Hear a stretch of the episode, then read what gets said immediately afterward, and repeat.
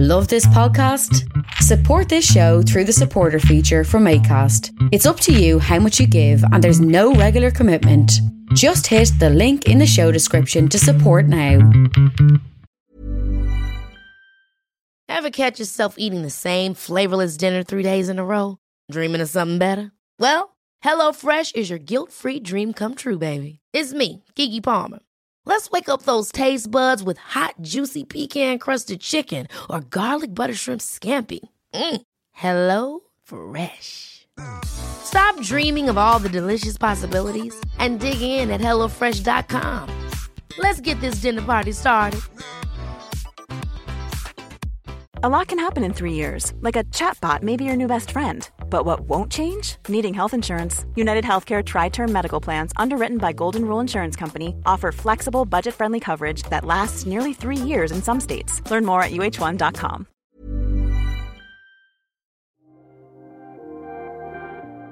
Welcome to Jerusalem Unplugged, the only podcast dedicated to Jerusalem, its history, and its people. Your host, Roberto Mazza, will bring you guests discussing their relationship with the Holy City. A journey through history, society, feelings, and hopes for the future. Follow the podcast on all social media platforms at Jerusalem Unplugged.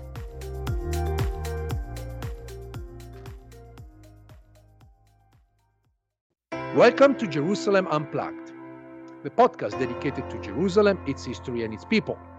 I'm your host, Roberto Mazza, and today my guest is Father David Neuhaus. David is currently the superior of the Jesuits in the Holy Land and is currently the uh, interim director of the Pontifical Biblical Institute in Jerusalem. From 2009 to 2017, David served as vicar for the Hebrew speaking Catholics in the Latin Patriarchate of Jerusalem. David, welcome. Thank you very much, Roberto.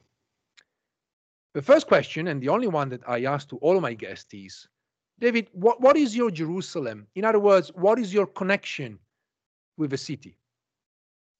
So, not an easy question to answer because I feel like I'm connected to the city in many different ways. I think people with complex identities tend to relate to Jerusalem in different ways. So, I relate to you something that just took place a few days ago as I was walking through the Muslim part of the old city the month of Ramadan, the streets full of people, a real atmosphere of, of excitement, people out on the streets, of course, masked, and despite all the tension, a kind of festive atmosphere. As around nine o'clock in the evening, people have fasted the whole day, going out in the street, greeting their neighbors, and we went especially to see the lights, the wonderful lights that people decorate their homes with at the time of Ramadan.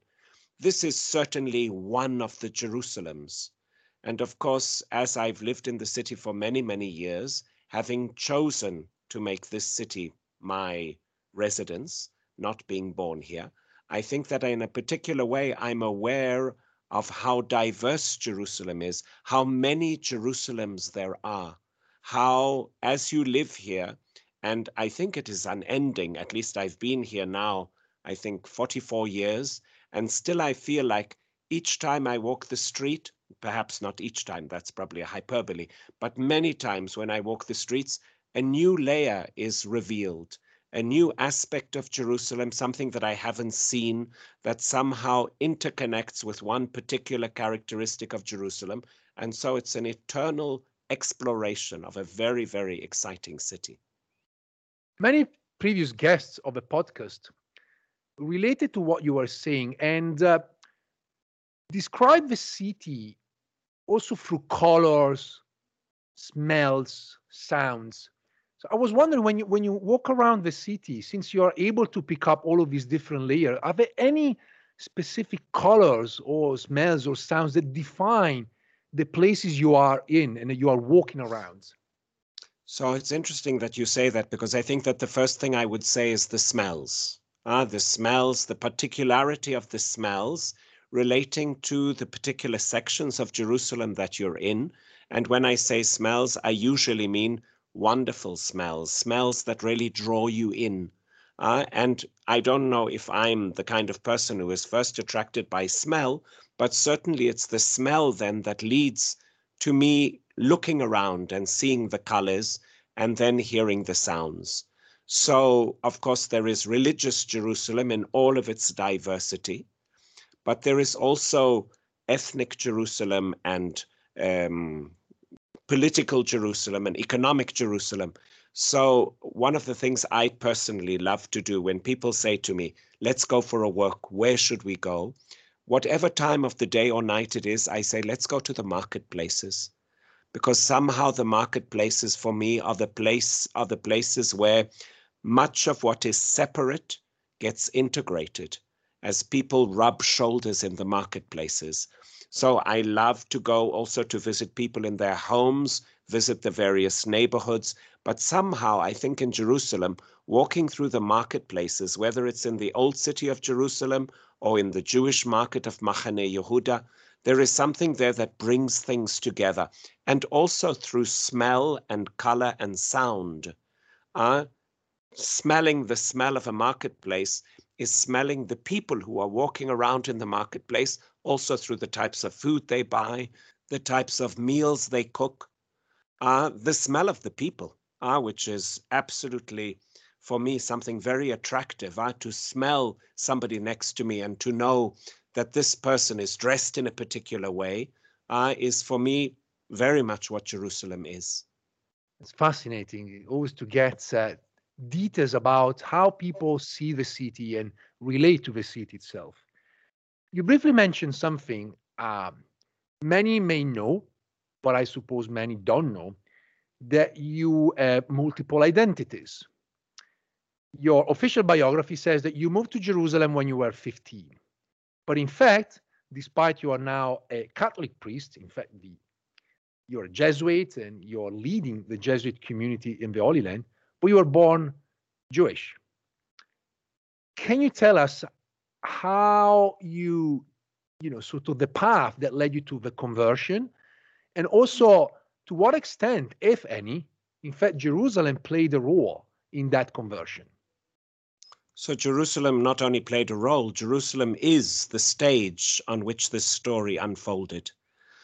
So, I came to Jerusalem at the age of 15.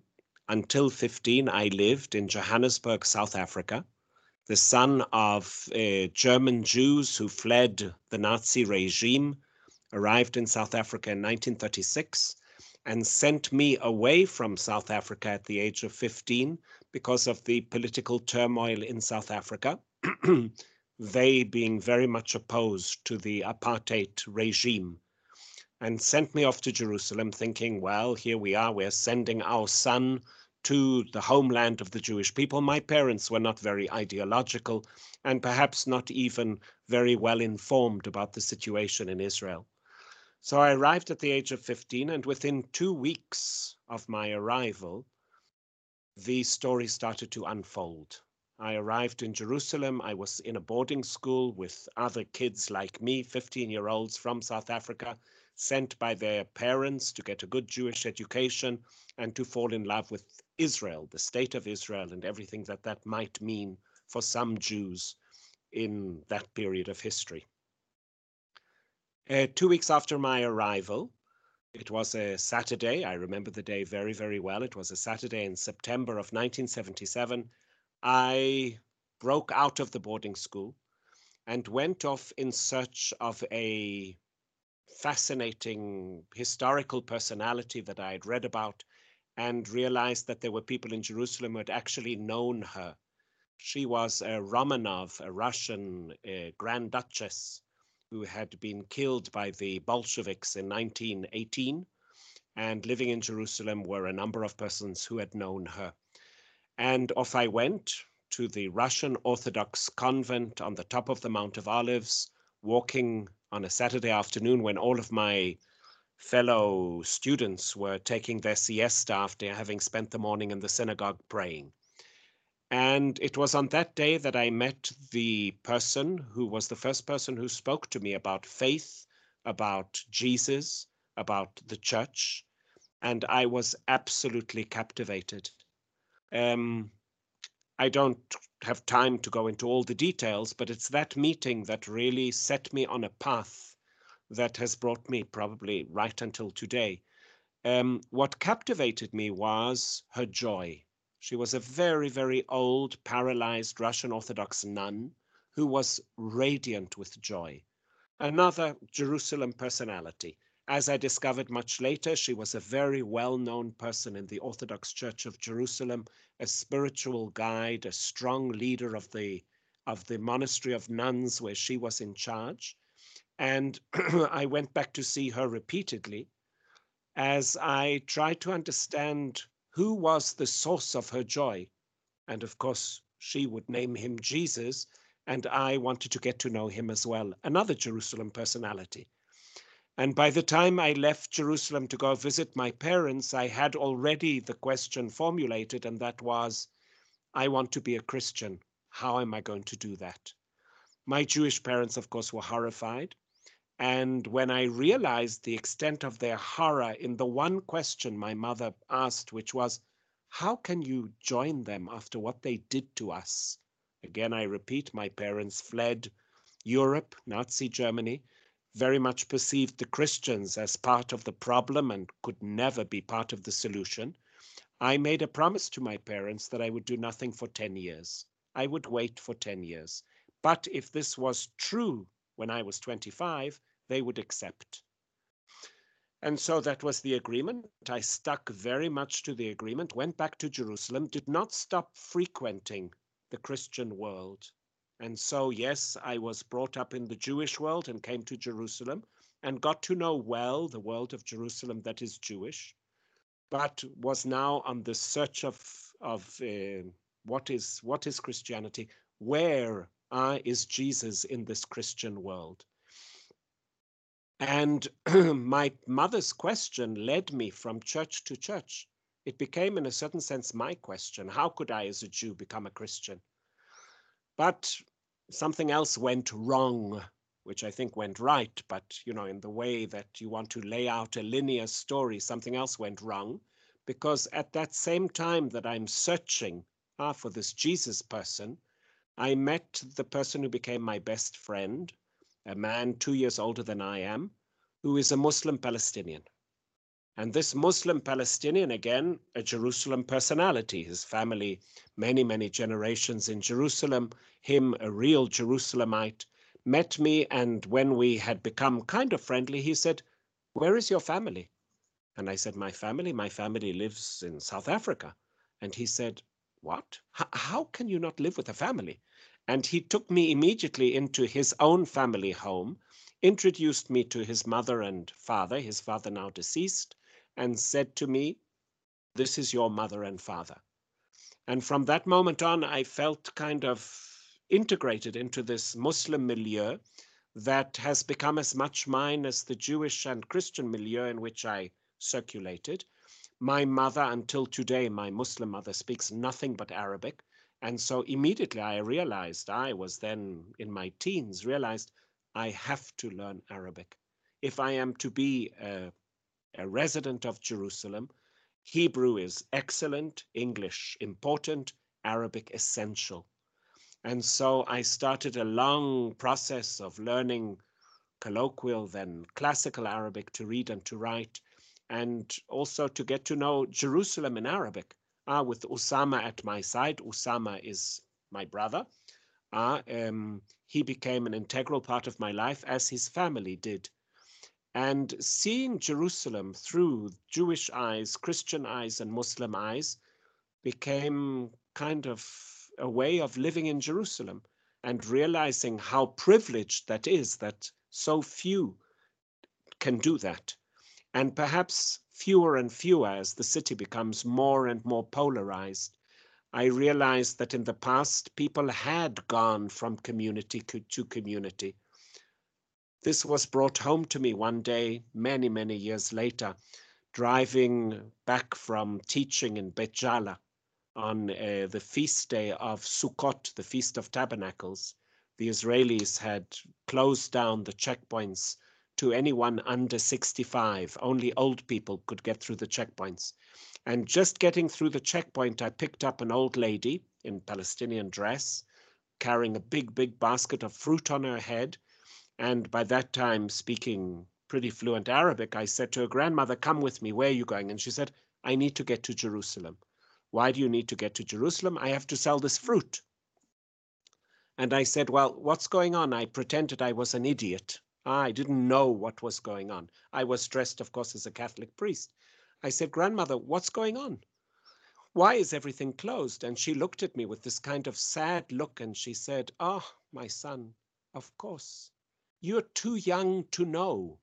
And I said, Too young to know what, grandmother? And she said, Well, too young to remember the time when we went to each other's houses on the feasts. And she proceeded to tell me all about the Feast of Sukkot in amazing detail, dragging up the details from her memory of going to visit the sukkah of her Jewish neighbors, which would have been before 1948. And I suddenly realized that there was a past when Jerusalem was the kind of place that I would like Jerusalem to be today, ah, where Jews, Christians, and Muslims at least know about one another a little more than at present. And so, again, ah, walking through the streets of Jerusalem is always for me an exercise of wherever I am, trying to bring all the rest of Jerusalem with me so that this wonderful experience of its diversity, the colors, the smells, the sounds, can really become something a lot more harmonious in these times when we live with so much tension and violence. I must say, I feel very emotional at the moment.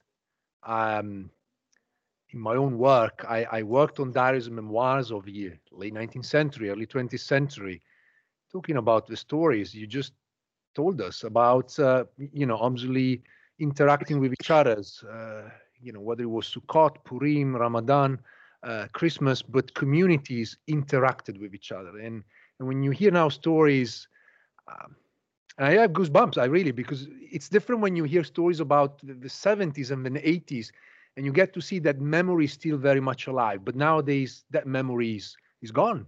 And you're right, the, the city has been polarized to the point that it's even hard to talk about uh, these stories. I want to ask you something about the city. You moved there in 1977, and essentially there is there is this decade before the first Intifada, where there were no borders, no barriers. Obviously, the West Bank was under occupation, but as many other Palestinian guests mentioned, people traveled, people visited the city, uh, you know, relatives throughout the the countryside or other towns and cities. And I was wondering, you as a teenager moving into your 20s, how did you experience this city, going around, meeting people, restaurants, club, cafes, form of entertainment, anything really? So, of course, for me, the great discovery was moving out of Jewish Jerusalem. And that doesn't only mean geographical, it also means the concept of a Jewish Jerusalem. Having spent the first 15 years very much within a Jewish diaspora milieu, with Jerusalem as a constant refrain, it was moving out of that and realizing that Jerusalem is not ours in that kind of very parochial way that Jerusalem can only be ours if that very parochial sense of uh, ownership is broadened to include all Jerusalemites. And so, walking around with Usama, realizing that when I go to church, I'm moving into a whole Jerusalem world, that all of these Jerusalems intertwine.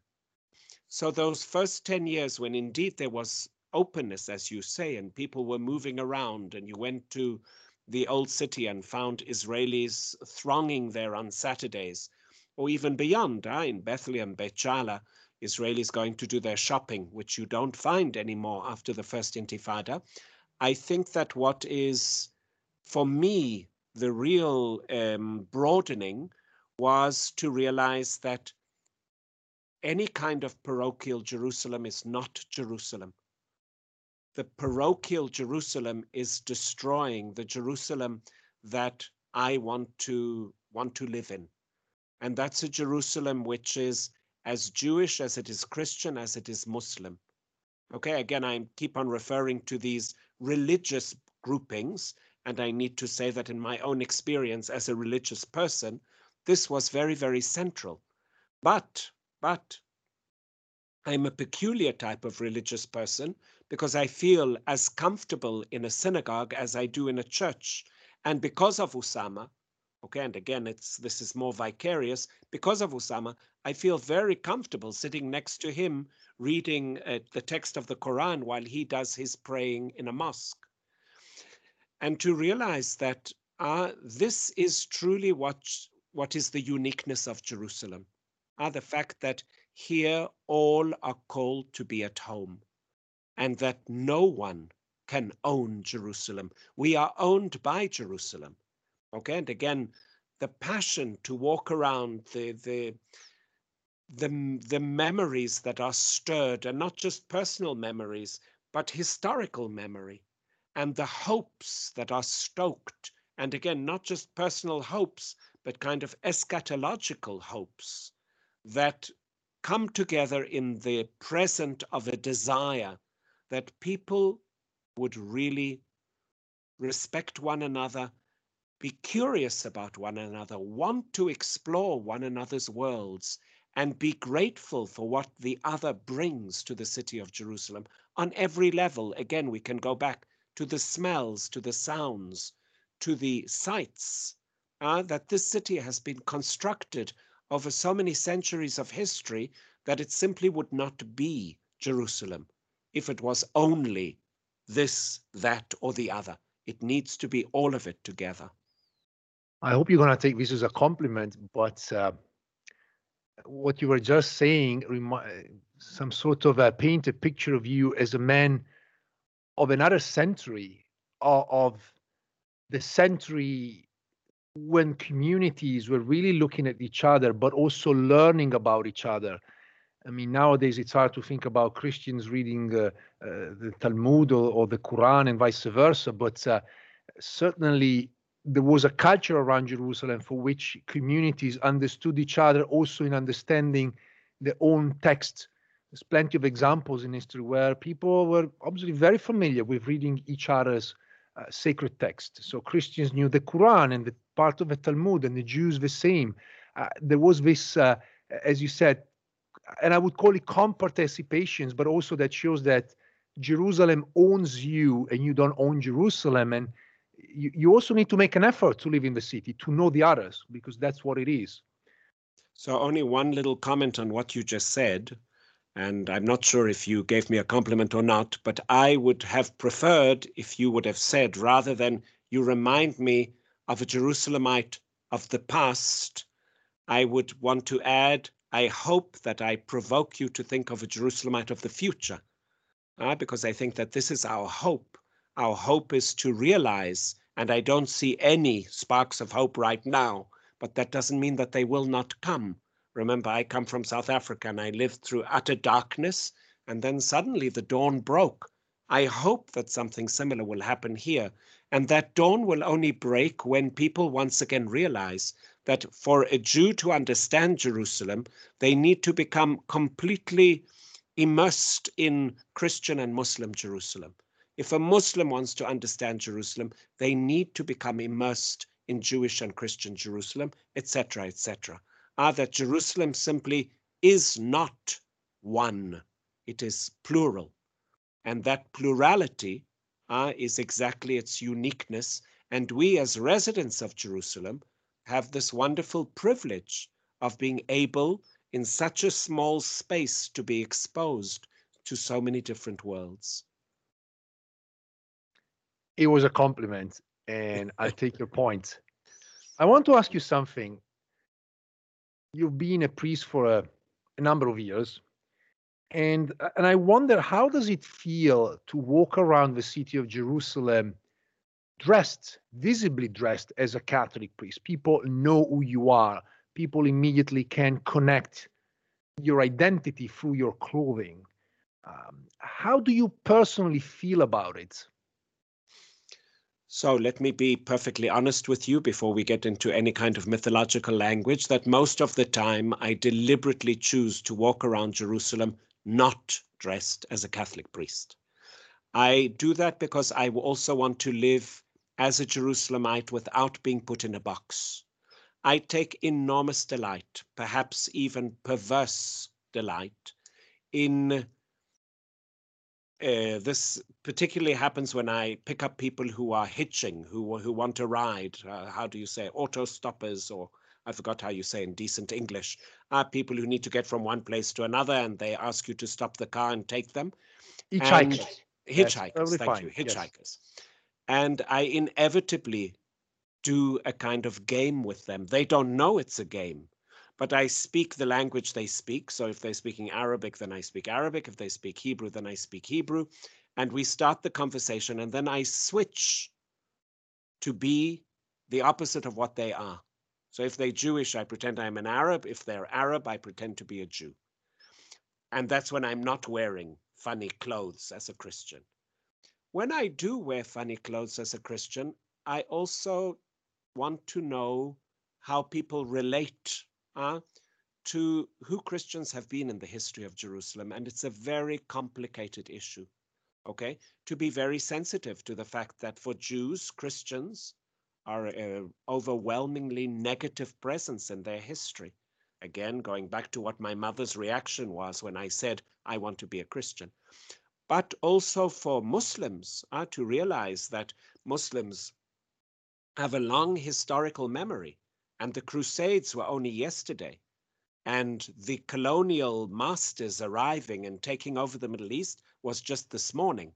Uh, these are very vivid memories. And to take that on, uh, not to deny it or to justify it, but really to start a conversation from that place of woundedness. By the way, one of the most powerful experiences I had was going to visit a Greek Orthodox monastery where the monks were not very enthusiastic to let me in with the group of pilgrims I was leading because I was dressed as a Catholic cleric very clearly. And so uh, when he finally opened the door because I rang the bell so much, he threw open the door and he looked at the pilgrims and said, Okay, I'll let you in on condition no one prays. And so we stood in the courtyard of the monastery and I said to the pilgrims, he was watching that we were not praying. I said to the pilgrims, You're obviously quite surprised to be greeted in this fashion, but let's put it into a context. Do you remember when we came here as crusaders and we massacred Muslims, Jews, and Eastern Christians? Do you remember when we came here as imperial and colonial overlords and we intended to convert all the Jews and Muslims, hardly converted anybody. So who did we convert and take from their own churches? The Orthodox. And the monk at that point disappeared. And we visited the monastery. And when I was leaving, I wanted to say thank you to him. And he came out of a room, which turned out to be the refectory. He walked straight up to me and he took me by the shoulder and said, No, no, don't leave. Please come in with me and have something to drink because Ah, I have prepared for you on this hot day something to drink. So the opportunities for for conversation, for dialogue, and of course, uh, for some kind of humble reconciliation are there all the time when you're a Christian in Jerusalem. And I think that it's wonderful to be able to take up the challenge.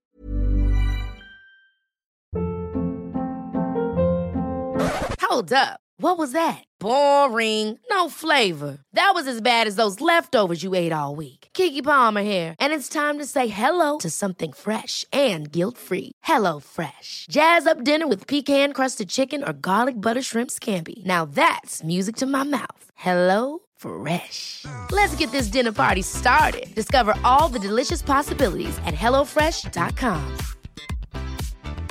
Hey, it's Ryan Reynolds, and I'm here with Keith, co star of my upcoming film, If, only in theaters, May 17th. Do you want to tell people the big news?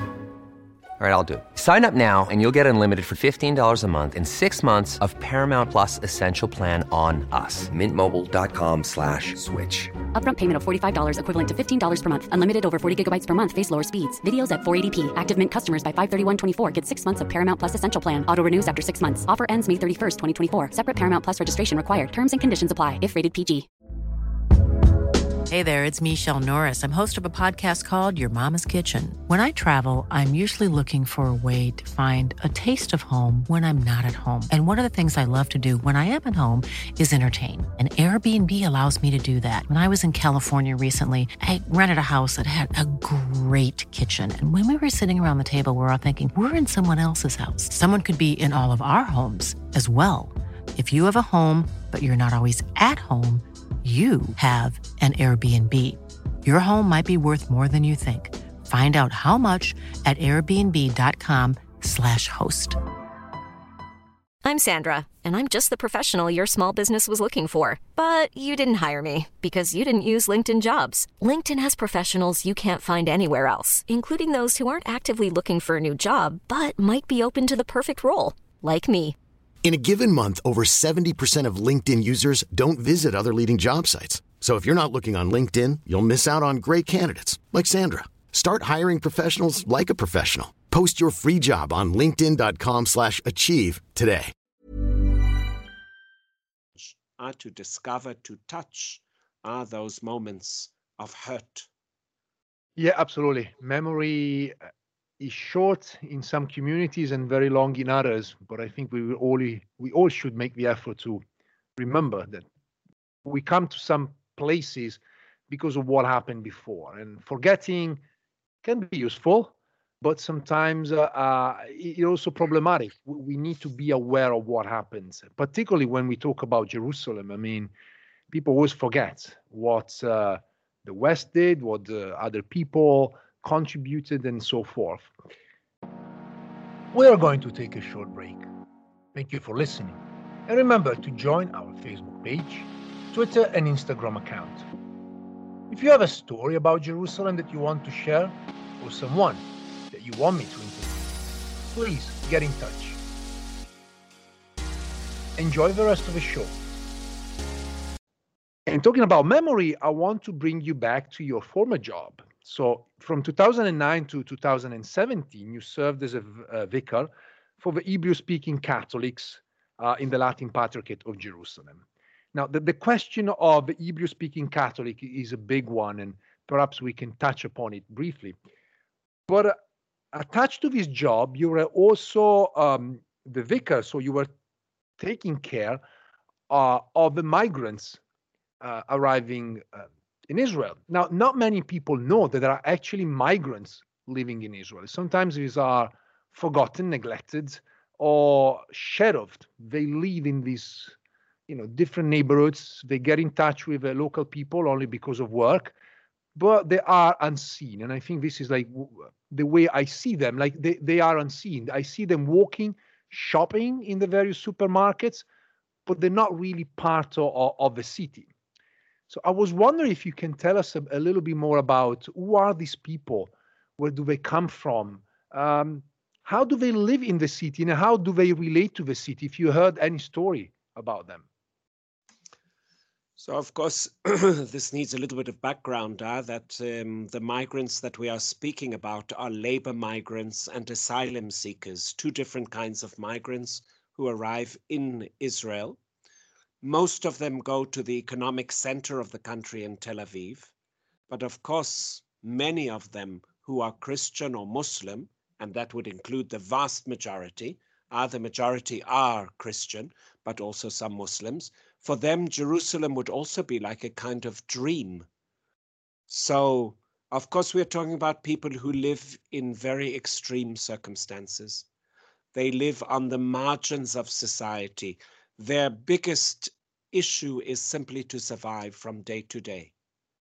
Um, the ones who are labor migrants work in very difficult jobs, uh, earn money that is in most times sent immediately back to their families that they've left behind.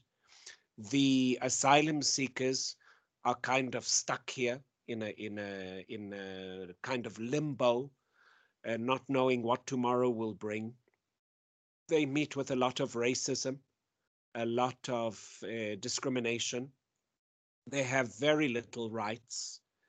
But uh, when it comes to Jerusalem, and certainly many have a traditional faith, what one discovers is the, the resilience that that gives them.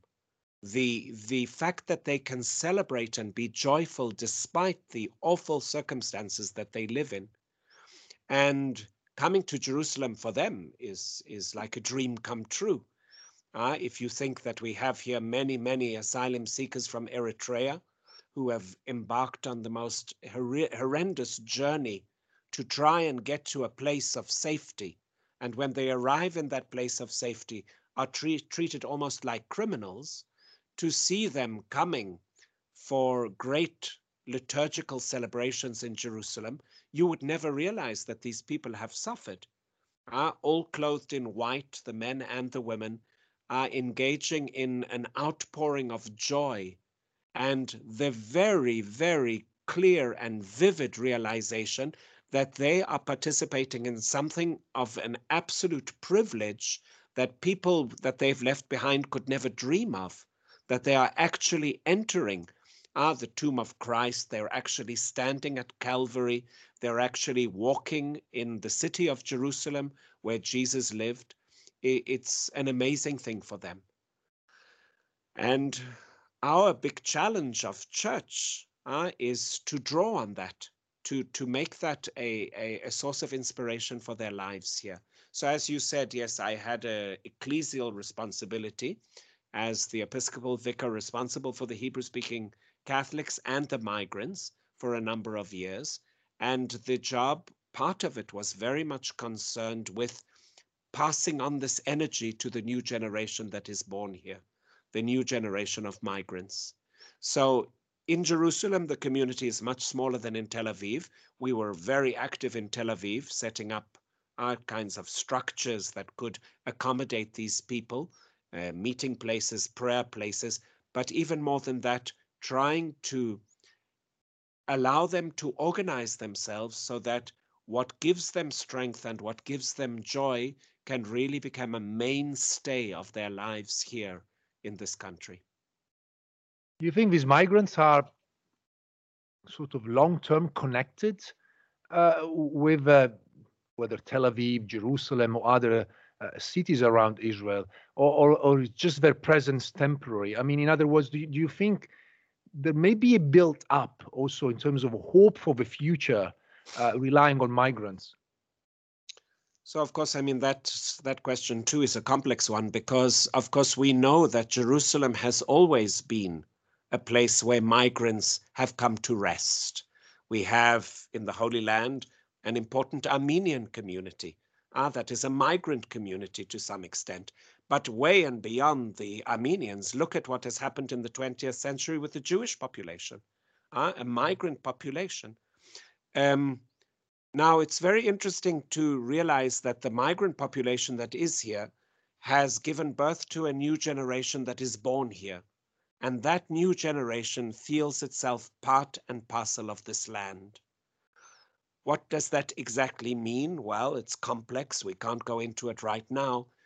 but certainly the children who are born here and speak the language Hebrew in general, although some also speak Arabic, and have now set down some kind of existential root here, it becomes almost cruel to think that at some point they will be expelled. Now, for the meantime, I think that the majority of the Jewish population would like to see them expelled. Ah, this, this land, in ideological terms, is seen as a Jewish homeland. And if you're not Jewish, you should not feel rooted here. But will these processes, processes change as the society, the, the migrant society, becomes more and more embedded? We don't know.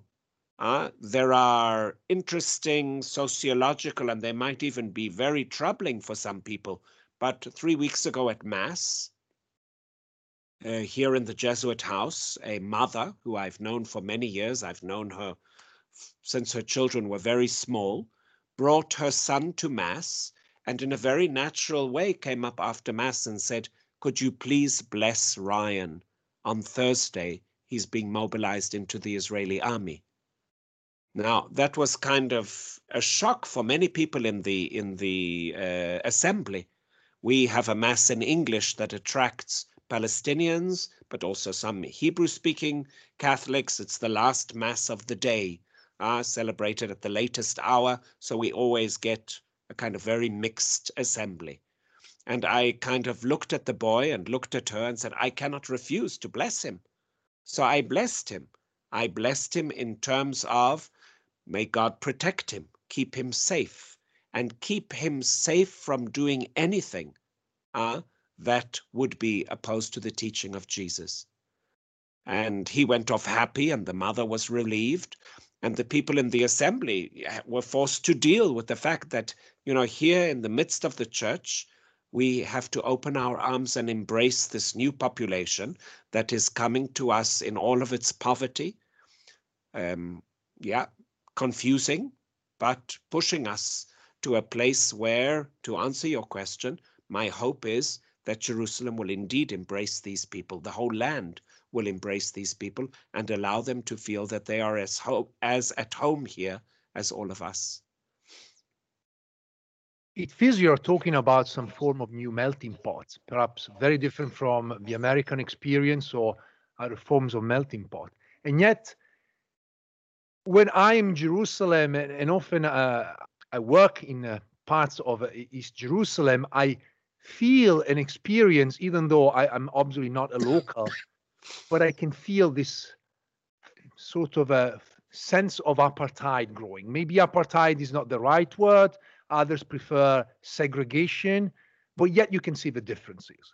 You know, there is a there is a line dividing people, and it's real, and it's not it's not just uh, politics or perception. So, how do you see this dichotomy? Do, do you think there is maybe a way to bridge uh, that? Uh, particularly, you know, in your own experience, you grew up in South Africa, you experienced that, you saw that happening. So first, just a, a, word, and then I'll get on to your main question. I do not like the image of melting pot because I do not want all of this great diversity to be melted down into some kind of uniformity. I'd like all of the diversity to be preserved and for us all to rejoice in that diversity. So just to say the melting pot, you know, the, the North American or New World melting pot, I don't think is for Jerusalem. Now, I tend not to use the word apartheid. Apartheid refers to a very specific uh, experience in South Africa. I think that we need to develop a language that is precise and incisive for our situation. I think that what we have here is a situation of enormous discrimination. Okay. Ideological ethnocentricity that is extremely exclusive and has created a system which is very, very dangerous. And I would say that in some senses, it's worse than apartheid, because you know, in the apartheid regime, no one uh, um, disputed the legitimate presence of Black people in South Africa. There was no idea that they should be expelled. They were at home. Okay apartheid was just that they were inferior. Whereas here, there is the real sense that we need to do away with these people, whatever that means. And of course, the most extreme of the of the doing away with it people, uh, uh, they border on horrible experiences that we know from history.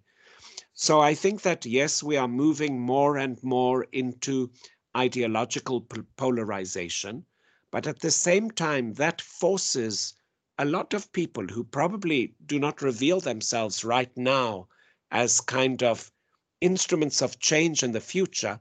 But I think that what is happening is that these exclusive nationalist ideologies, and in a very particular way, Zionism, are becoming more and more unpalatable to more and more people who maybe at one point will realize uh, that this is the completely wrong direction. Again, I come out of the South African experience. The worst period in South African history was the middle of the 1980s. It was the most violent, the most repressive. Less than 10 years later, the apartheid system had collapsed. And that's not only because of sanctions, which worked, but also because many white people began to realize that this just doesn't work. Uh, we cannot continue like this. And so I, I kind of hope that in the in the face of this incredibly revolting extremism, that there are more and more people, even if they are not saying it loud and clear, that there are more and more people being able to look critically at what all of this ideology is about and how impoverishing it is for what this land could be. Wise words. There is another conflict in Jerusalem, one that has been going on for millennia, I would say, uh, related to the holy places of Jerusalem, whether within the same community, so between Christians or between then different communities, Christian, Jews, and Muslims. I was wondering, at a personal level, in your path to conversion, how did you negotiate these conflicts? How did they play any role? How did you look at them? Did you, you know, feel uncomfortable about the fact that actually there is a conflict over what should be about understanding and Christian love, in particularly when we talk about Christian holy places? Yeah, I mean, I suppose that in the beginning I tried to ignore those conflicts, but you cannot because you are constantly brought face to face with them. And so then it is really the attempt to cross borders as much as possible with a sense of pride in disobeying the rules. Okay, so it's a kind of, um, how do you say that in good English? You, you're deliberately breaking rules with pride.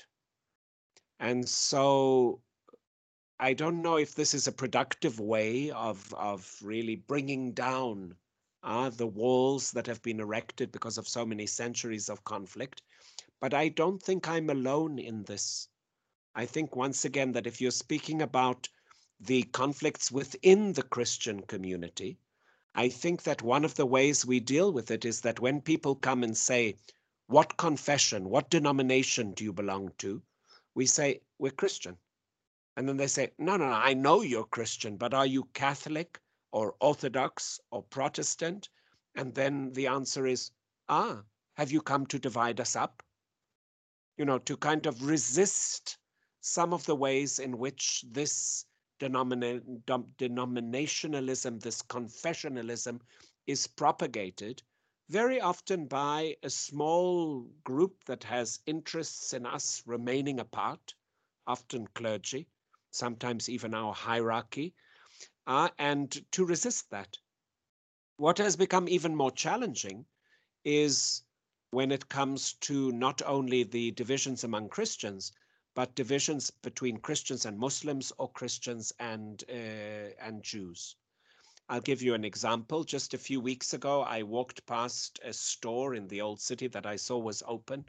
And because the economy is so bad, I said, Oh, I'd like to buy some nice tiles, ceramic tiles to hang in our house. And I walked in and realized that the young man who was sitting there, his father is a wonderful calligrapher. And so I found two tiles uh, with expressions in Arabic, written one, uh, praise God, Alhamdulillah, and the other, whatever God wants, MashaAllah beautifully, beautiful tiles. And I said, I'm going to take these two and put them in our entrance, which I did. And uh, two days later, a young Christian man from the old city came to see me. And as he was going out, he could not but notice the two tiles. And he said to me, Why did you put their tiles in your house? And I immediately knew what he meant. Huh? What he meant was, This is supposedly Muslim. Okay, every Christian says Alhamdulillah, MashaAllah, but you know, using that kind of calligraphical calligraphical art in that particular form looks Muslim. And I said, What do you mean there? Is this not ours? And again, the challenge of breaking down this secure, very ethnocentric sense of what is us and what is them. And it started a long, long conversation that went on for about an hour and a half about this supposedly clear division between them and us. And the attempt to point out that much of his language was based upon very superficial judgments, whether it was about Islam or about the history of the Holy Land or about Muslim Christian relations. Now, I try to do that even when it comes to Jews. Okay, I've I wrote a book two years ago. I, it was my just after I finished being the vicar.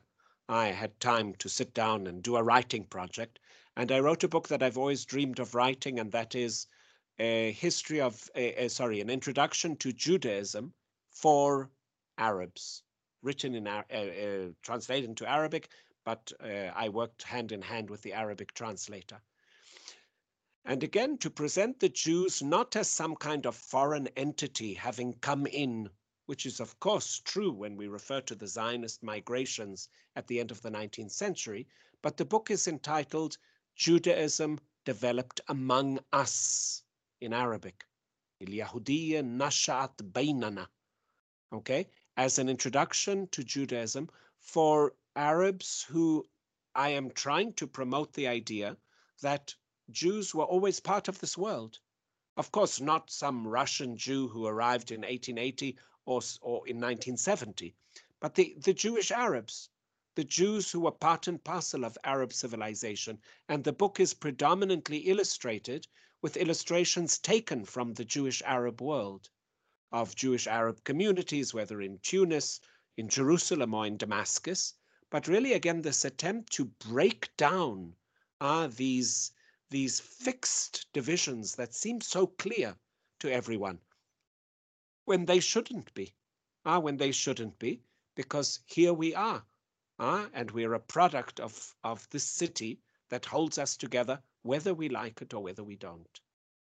I just want to say that uh, when I look at uh, my mother in law from Iraq, I mean, she has much more in common with the Palestinian women sitting around the old city, you know, just uh, dealing with vegetables and fruit, than certainly with a, a, Russian Jewish woman from from the Pale. Let's use the old name or, what it was uh, not just in terms of language, but also in terms of uh, like daily culture, food, and uh, you know, it's the uh, smells, colors, and sounds that we talked about. Ah, exactly, but also common values that are shared because it's sort of a lens that they grew up in, and you know, this is what they really share. So that that's always fascinating. Yeah, yeah. We're reaching the end of the of the interview, and I have uh, just a, one more question you know, again, bringing it back to uh, you, uh, David Neuhaus, you've been a resident uh, of Jerusalem for nearly all of your life. So I was wondering when you go around the city, if you have couple of spots that you feel like you're very much attached, places that they make you just take a deep breath and connect even deeper with the city itself.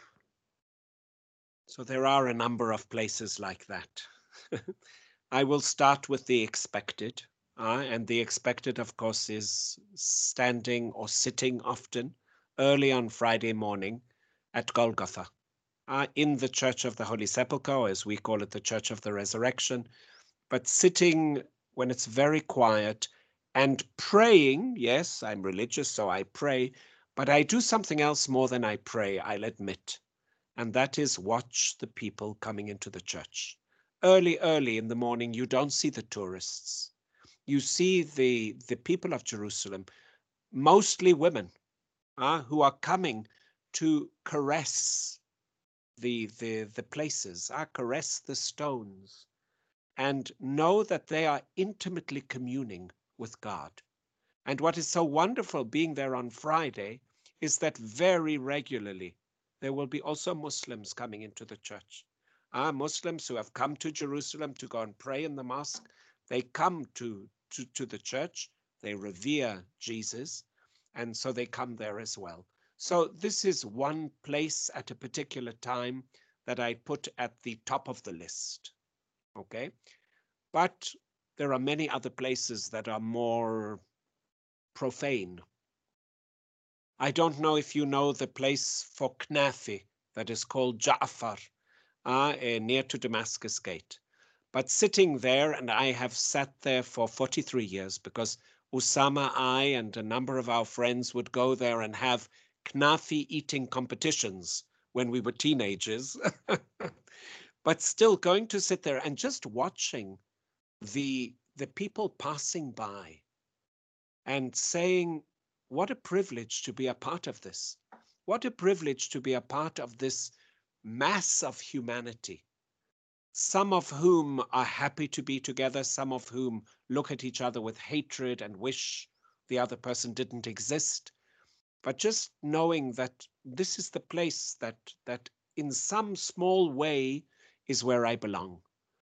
And finally, a third place would be a rooftop looking onto the Haram al-Sharif. And you can also see the top of the Western Wall. It's a, it's a rooftop which nowadays is much more frequented than it used to be. But in the old days when I used to go up there, it was a lot more abandoned and a lot less frequented. And the sounds and smells would, would kind of waft up, uh, especially on hot summer nights, and watching Jerusalem and praying there, praying there for the peace of Jerusalem, praying for a spirit of understanding to come over the people of Jerusalem that they would wake up the next morning and realize that their neighbor is a blessing to them and not a curse. And so, at least those three places are very special places for me, all in the old city of Jerusalem. Of course, there'd be a myriad of places in other parts of the city.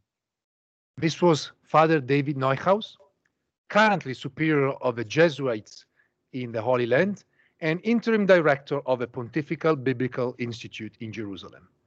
David, thank you so much for this amazing interview. Thank you, Roberto. Thank you. Thank you for listening to Jerusalem Unplugged. This podcast is currently commercial free. There are no ads.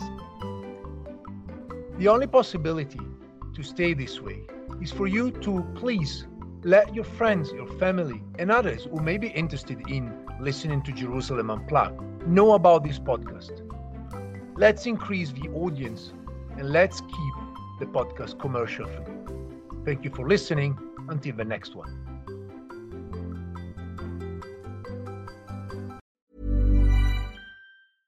Ever catch yourself eating the same flavorless dinner three days in a row?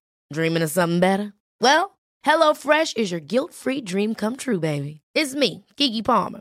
Let's wake up those taste buds with hot, juicy pecan crusted chicken or garlic butter shrimp scampi. Mm. Hello Fresh. Stop dreaming of all the delicious possibilities and dig in at HelloFresh.com. Let's get this dinner party started. When you make decisions for your company, you look for the no brainers. If you have a lot of mailing to do, stamps.com is the ultimate no brainer. Use the stamps.com mobile app to mail everything you need to keep your business running with up to 89% off USPS and UPS. Make the same no brainer decision as over 1 million other businesses with stamps.com. Use code PROGRAM for a special offer. That's stamps.com code PROGRAM.